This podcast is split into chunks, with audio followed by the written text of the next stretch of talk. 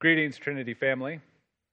Hope that you and your families are well, encouraged by your family worship this morning. Hope that you've read Exodus chapter 3. We're going to zero in on verses 13 and 14 to begin our time together, but we're going to consider all of Exodus 3. So let's hear God's word. Then Moses said to God, If I come to the people of Israel and say to them, The God of your fathers has sent me to you, and they ask me, What is his name? What shall I say to them? God said to Moses, I am who I am. And he said, Say this to the people of Israel I am has sent me to you. Let's take a moment to pray. God, we thank you for your word. We thank you for this chapter. We thank you for what it displays to us about you. God, I pray that our hearts would be greatly encouraged. Encouraged by your word, encouraged by your character, encouraged by you. So do that good work in us. We pray in Jesus' name. Amen. The Protestant Reformation of the 1500s brought about a rediscovery, a recovery of the gospel. The gospel was covered under the dust of the dark ages of a works righteous salvation. That is, you perform in such a way in order to be saved. This Reformation was good we are indebted to it. And the Reformation of the 1500s was based in Europe. And it impacted church, art, politics, and culture of the leading European cities and nations, and then would continue to do so in the New World as Europe expanded out. But what also expanded out Often on the same ships and boats was slavery. Our nation has an ugly, horrific beginning and history with slavery. And this history has led to more atrocities. And these atrocities have morphed and changed over time and continue to impact our culture. The culture of our day see the effects of our history painfully, with great hurt and confusion, even at this hour. For most of our white brothers and sisters in the faith, the chief theological framework is mainly shaped by Paul's letter to the Romans. The, the truths that were rediscovered and birthed out of the Reformation in Europe. For many of our black brothers and sisters in the faith, the chief theological framework is mainly shaped by Exodus. Now, I don't intend to get into the weeds and the thick grass of those various frameworks. But I do want us to think carefully as we work through this book of the Bible. My intention is to help us recognize the ways in which this book has been a great deal of encouragement to many of our brothers and sisters in the faith. Many weeks ago, we settled on Exodus for our next series after Colossians. And here we are.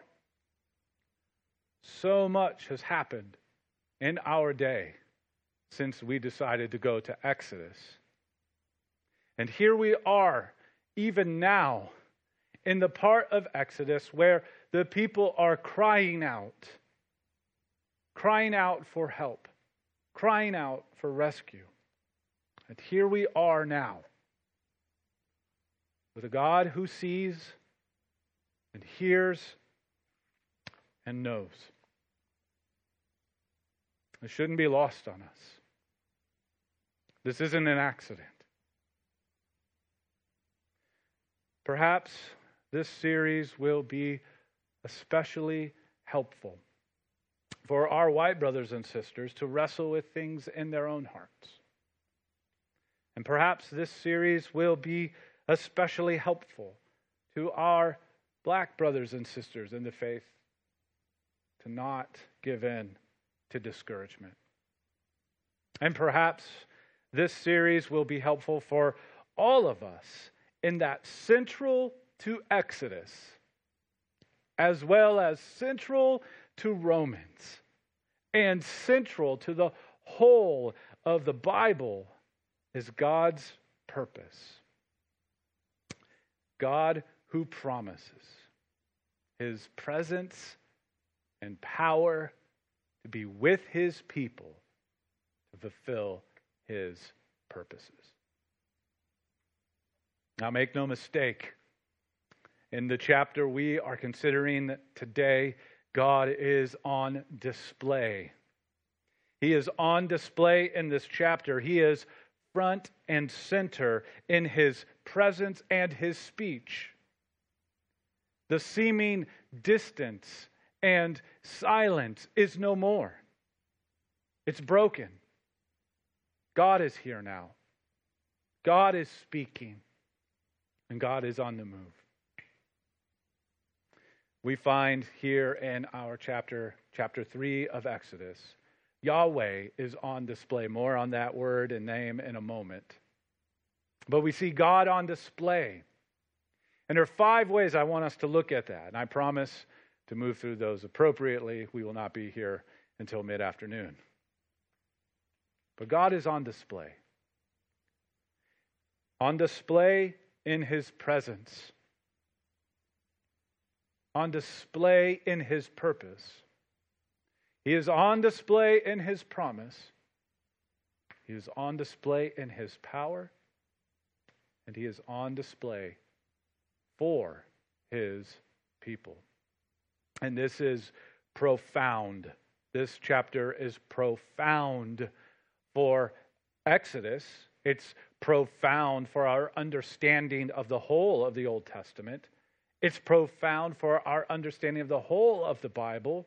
It's profound for our understanding of all of history. Therefore, it is profoundly relevant for our day right now. So let's focus our heads and our hearts on the God who is on display. And let's start with this He is on display in His presence. This chapter has the very infamous burning bush, a bush, a bush that is on fire but not consumed. It's burning but not burning. It is incredible. It is, it is consumed but not consumed. It's in flames, but not burning to ash. This is not normal. It's not natural. Uh, it is something miraculous happening. Theologians call this a theophany. A fun word. Theophany. It is a visible manifestation of God, taken from the words theo, which means God, and phino, which means appear. These moments are throughout the Old Testament. And they are visible manifestations of God. And they are supernatural phenomena that display and convey God's presence with his person or his people. This is significant for us because God is appearing with and to his people. Now, we know in the Old Testament he doesn't do that fully and finally, but in a way, it is foreshadowing when he does do that fully and finally. And these theophanies, these supernatural miracles that display the presence of God are also very symbolic. They carry with them important meanings, even in the manner in which God is displaying himself in his presence. So, for our purposes here, we see a fire, a bush on fire. Fire is an especially important feature of this particular theophany. It is highly symbolic. And fire represents God's holiness. And therefore, because it represents God's holiness, both judgment and purification come with fire. You see, God is holy. Holy. He is set apart from everything else, everywhere, ever. There's nothing like God. There is no one like God. God is the most unique and set apart. There's no blemish, no wrong, no brokenness in God. He is holy. And that holiness can consume in judgment like fire over his enemies, and that holiness can consume in purification for his people. And so, in this bush on fire, but not consumed, we see these things. God is with Moses and will be with his people. God has arrived on the scene in our study of Exodus. Secondly, God is holy and will not let anything stand in his way of fulfilling his purposes. Thirdly, we see that God will destroy his enemies and restore his people. On display in this chapter is the presence of God with his people.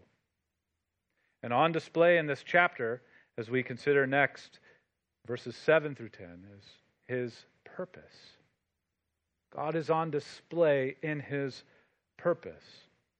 The theme of our series through Exodus is delivered to dwell. And those words were specifically picked because here we find in these verses God directly stating what he is going to do. We see God speaking. And first, he reiterates what we considered last week that God sees, God hears, God knows. And then in verse 8, we hear from God about what he came to do. So the bush is representing his presence. What did he come to do? And now he displays or declares his purpose. And that is to deliver them up out of Egypt and to bring them to a land to dwell. Consider again verse 8.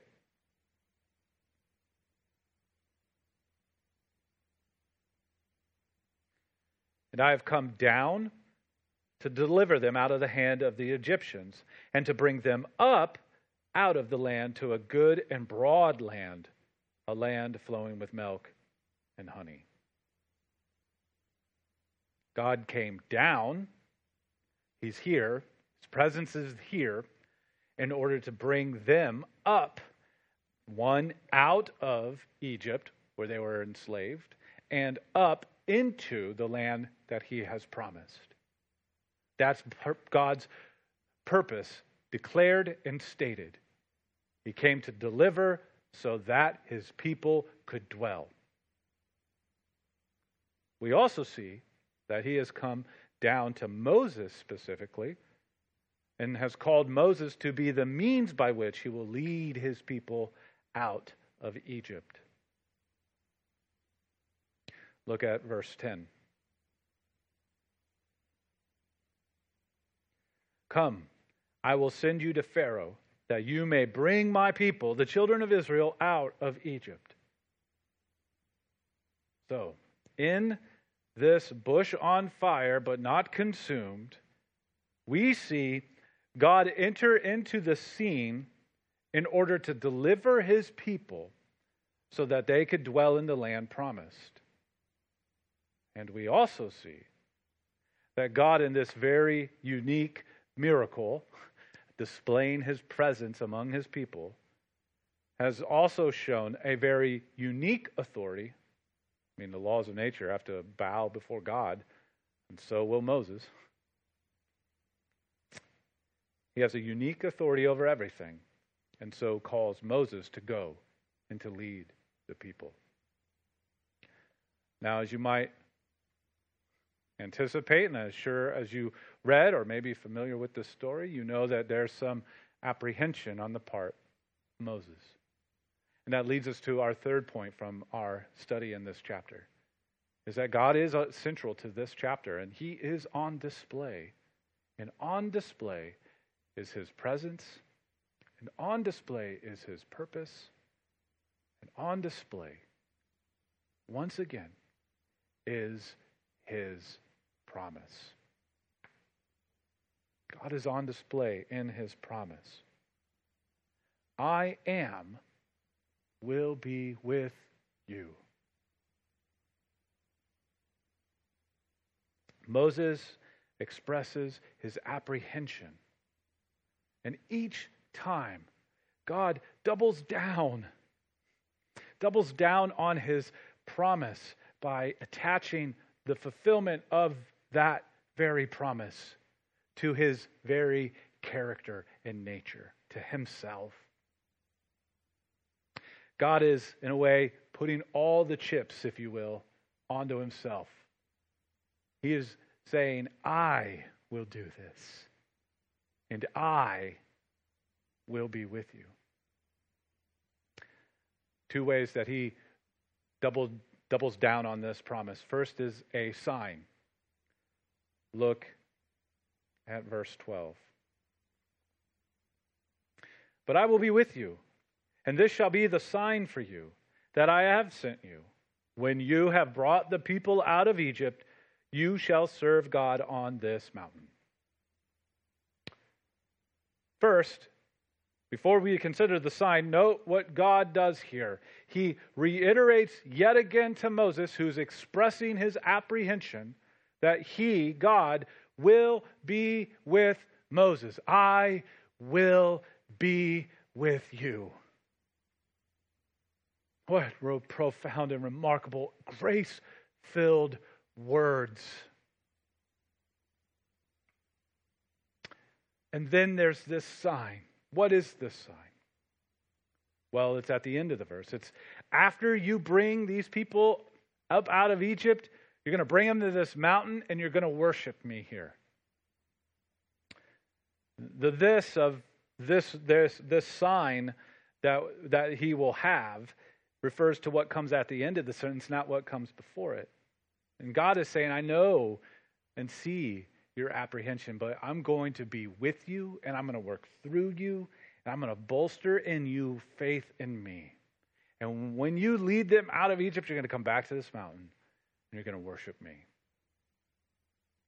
God's promise that he will see them through because he will be with them and they will worship him. Second way that that God communicates this promise is in a name. Sort of right there in the heart, the meat, the middle of this chapter. We get this most remarkable name. So again, Moses brings out his apprehension. Well, well, if I go there, what do I say? Who sent me? What's your name? God gives him the name Yahweh, which conveys just that name itself, conveys his nature and his commitment to his covenant, what we considered last week, that incredibly special promise. His name is conveying his nature, his character, and his commitment. The word Yahweh was treated with great reverence they don't even transcribe it. We don't actually even know how to pronounce it correctly because they took out all the vowels. It's just YHWH. And here he says it to Moses in verse 14.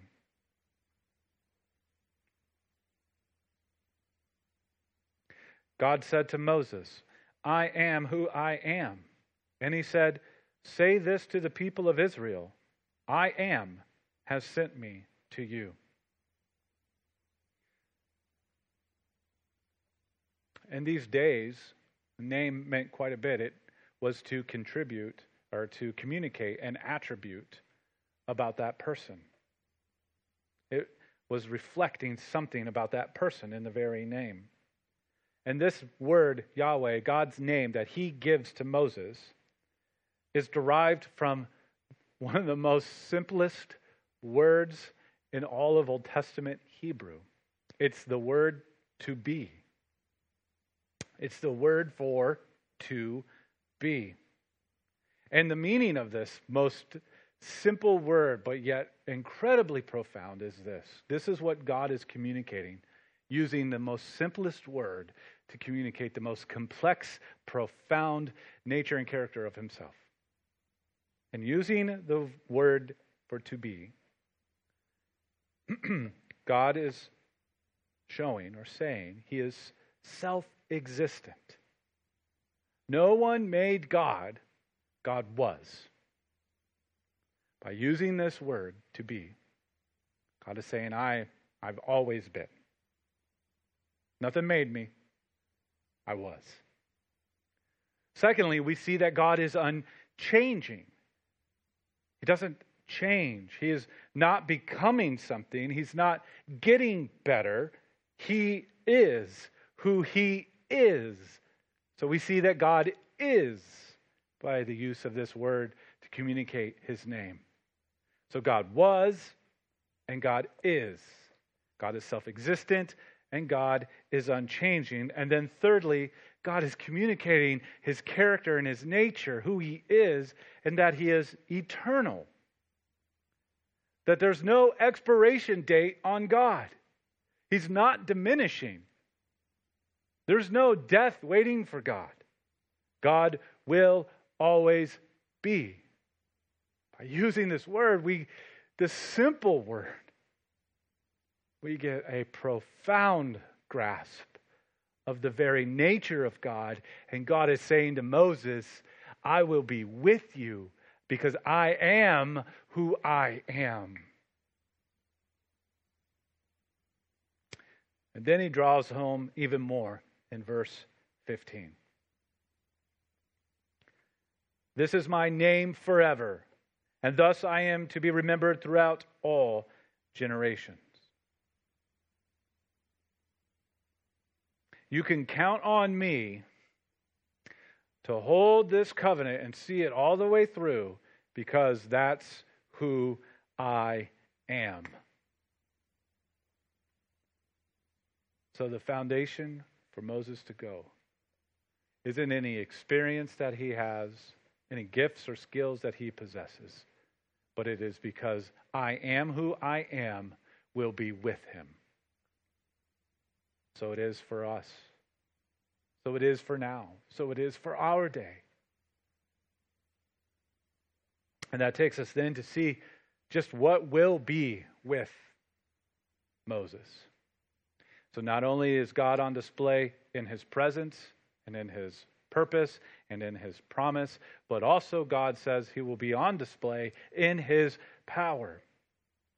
In verses 19 through 22, we see God sort of reiterate his commission for Moses. He basically lays it out to him. This is what's going to happen. God makes clear what to expect. Expect conflict, but also profound and radical victory.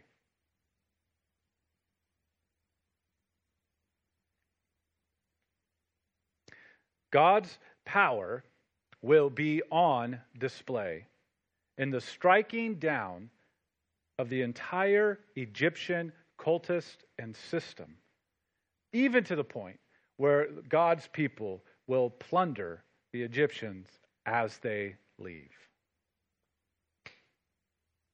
Exodus 3:22 says this.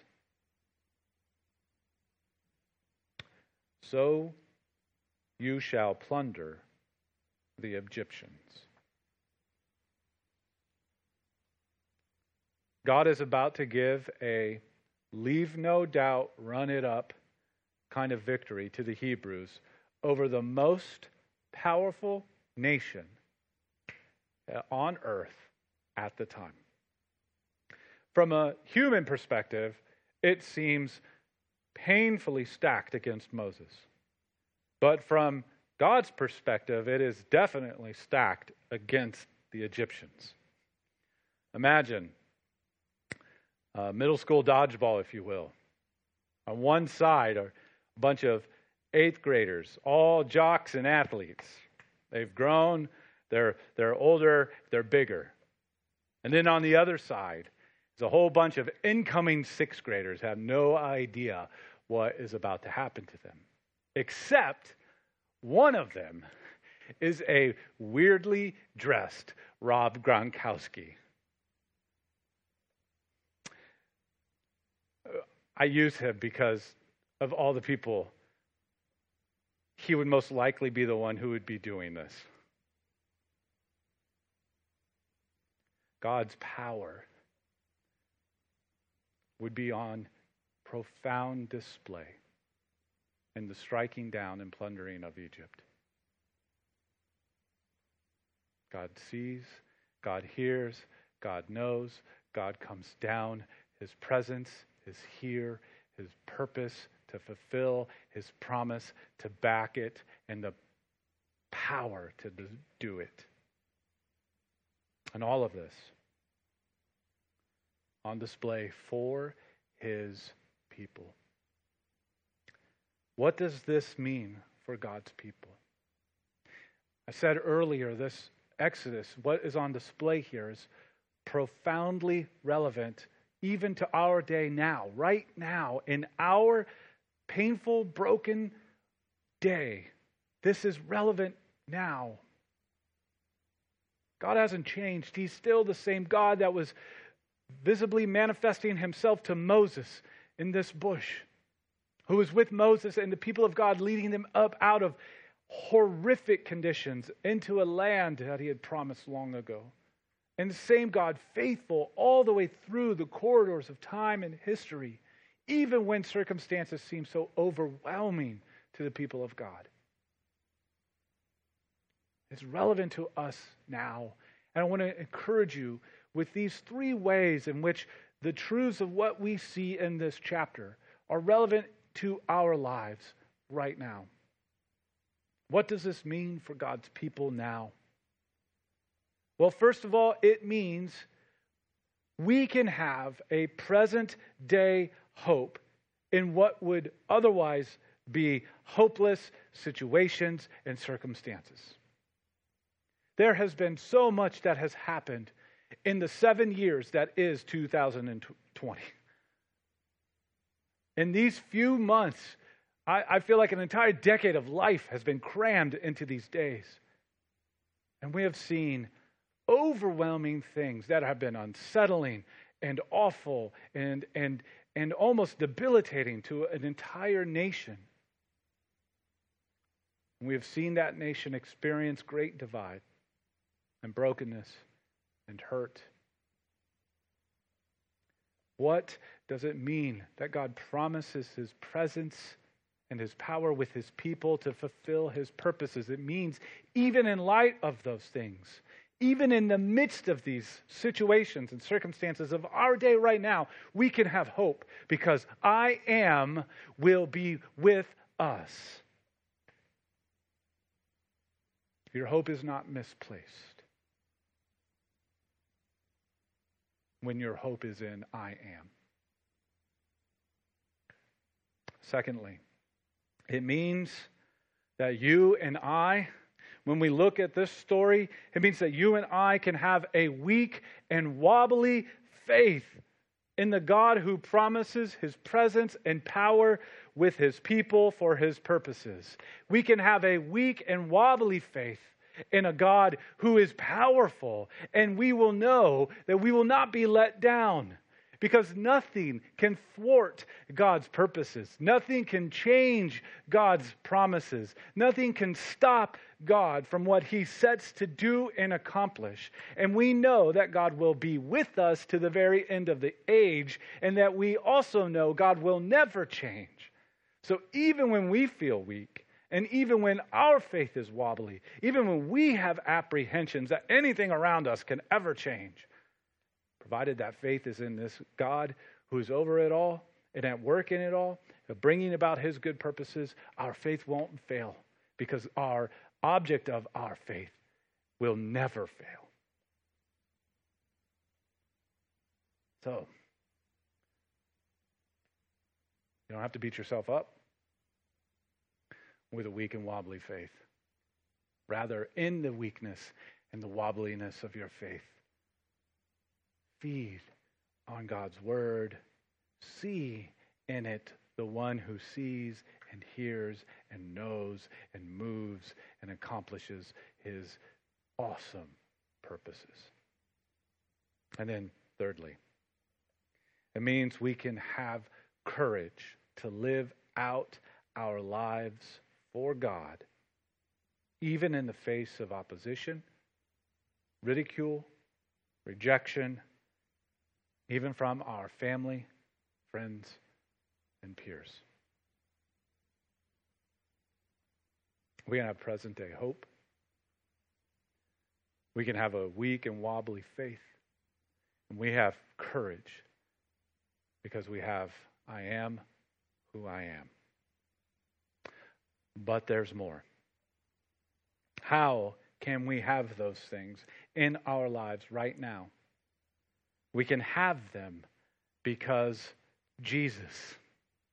I am going to come back to this well again and again, and I'm going to draw up buckets and buckets and buckets of Jesus so that we see here in the pages of Exodus how God would ultimately do what he has promised to do.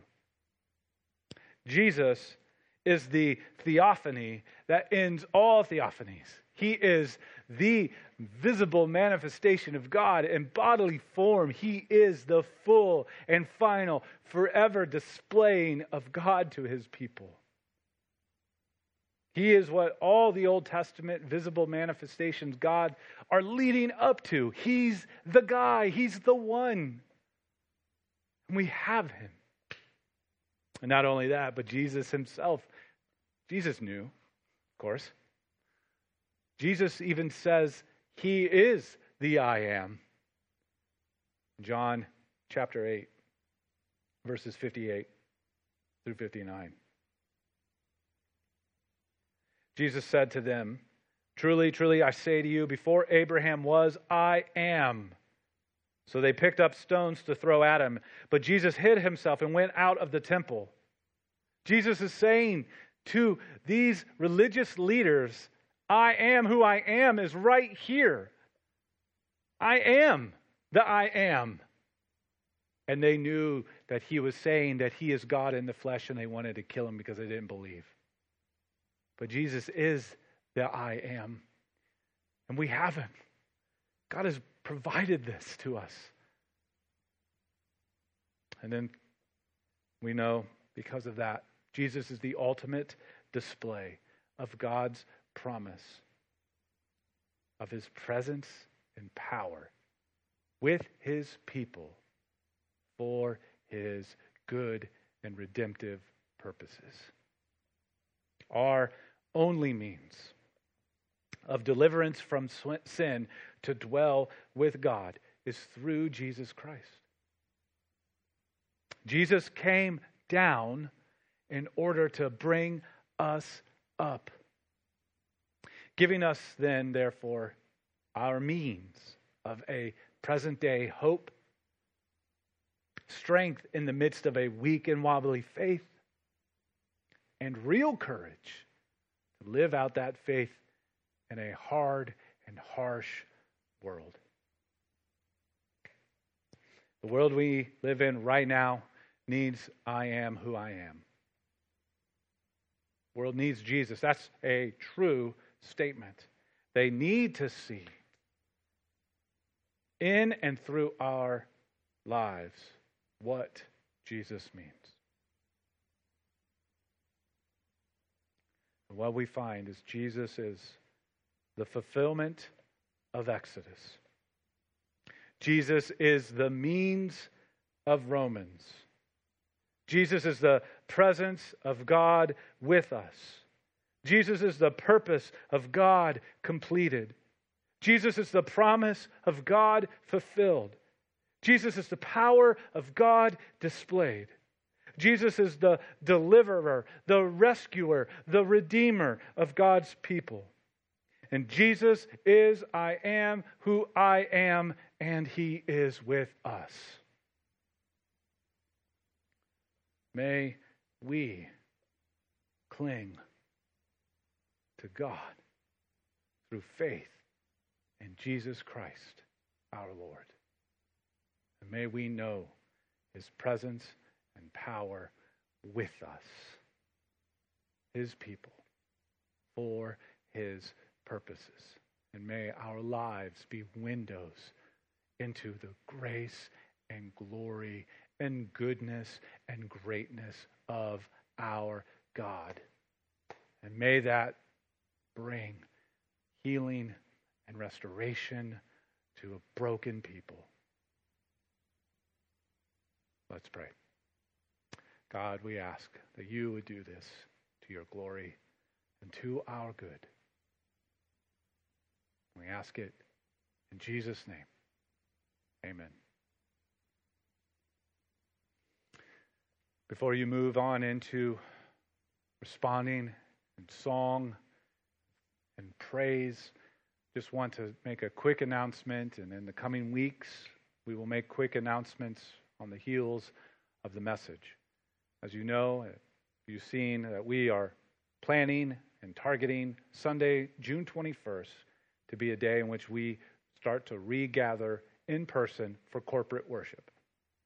Please stay tuned to our webpage, trinitynh.org, where you'll get our updates. And we will be communicating with you in a variety of ways what the plan and processes will look like as we get closer and closer to June 21st.